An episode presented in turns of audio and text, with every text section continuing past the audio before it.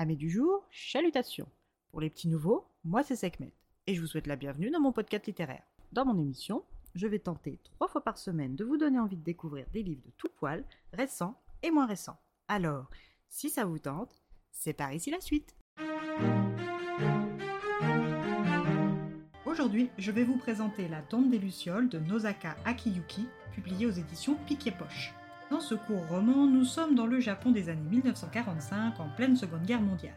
Nous rencontrons le jeune Seta et sa petite sœur Setsuko, ainsi que leur mère.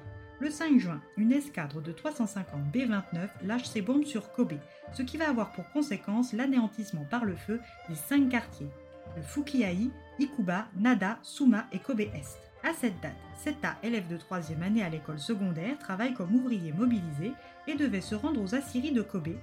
Mais le 5 juin, étant un jour de restriction d'électricité, il était à la maison avec sa mère et sa sœur quand l'alarme anti-bombe a retenti. Comme cela était prévu en cas d'alerte, Seta enterra un brasero en céramique de Seto dans le potager familial dans lequel étaient placées des denrées alimentaires non périssables.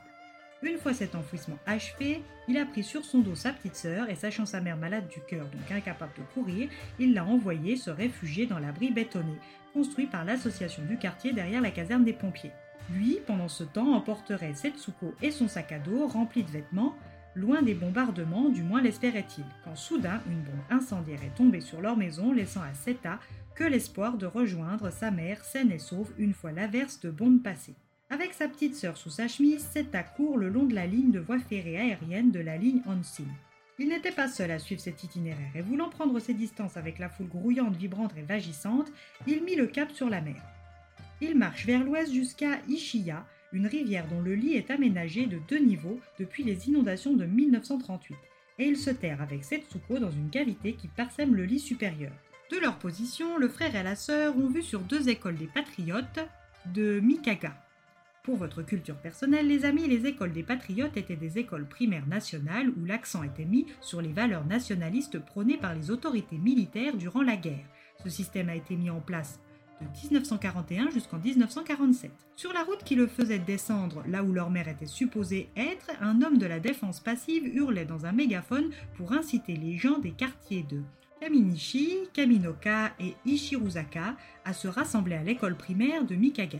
Seta pense immédiatement à leur mère, mais à son arrivée, la fille de leur voisin lui dit d'aller urgemment sans Setsuko dans l'école transformée en hôpital mouroir de fortune, car leur mère est gravement blessée. À son arrivée, il est conduit auprès d'elle par Monsieur Obayashi, le chef de l'association de quartier.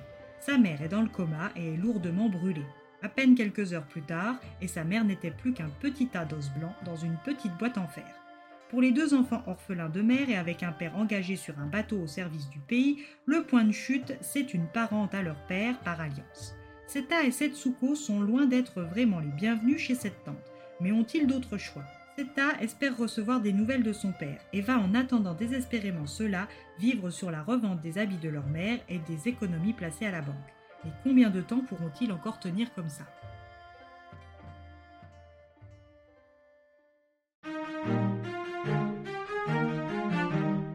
Une lecture courte mais intense et dense. Un texte qui aura servi de base au film d'animation des studios Ghibli, Le tombeau des Lucioles pour ceux qui connaissent. Même si ce texte est globalement triste et fataliste, il m'a laissé un sentiment de lumière. Peut-être est-ce dû aux lucioles qui distillent une faible lueur même dans les nuits les plus sombres. Un texte suivi de Les algues d'Amérique traduit par Anne Gosso pour les curieux. Et bien voilà, j'en ai fini pour aujourd'hui. J'espère que cet épisode vous aura plu et vous aura donné des nouvelles idées de lecture. Si vous souhaitez découvrir d'autres petits bonbons littéraires tout droit sortis de ma bibliothèque, je vous retrouve le samedi 30 septembre prochain pour un nouvel épisode.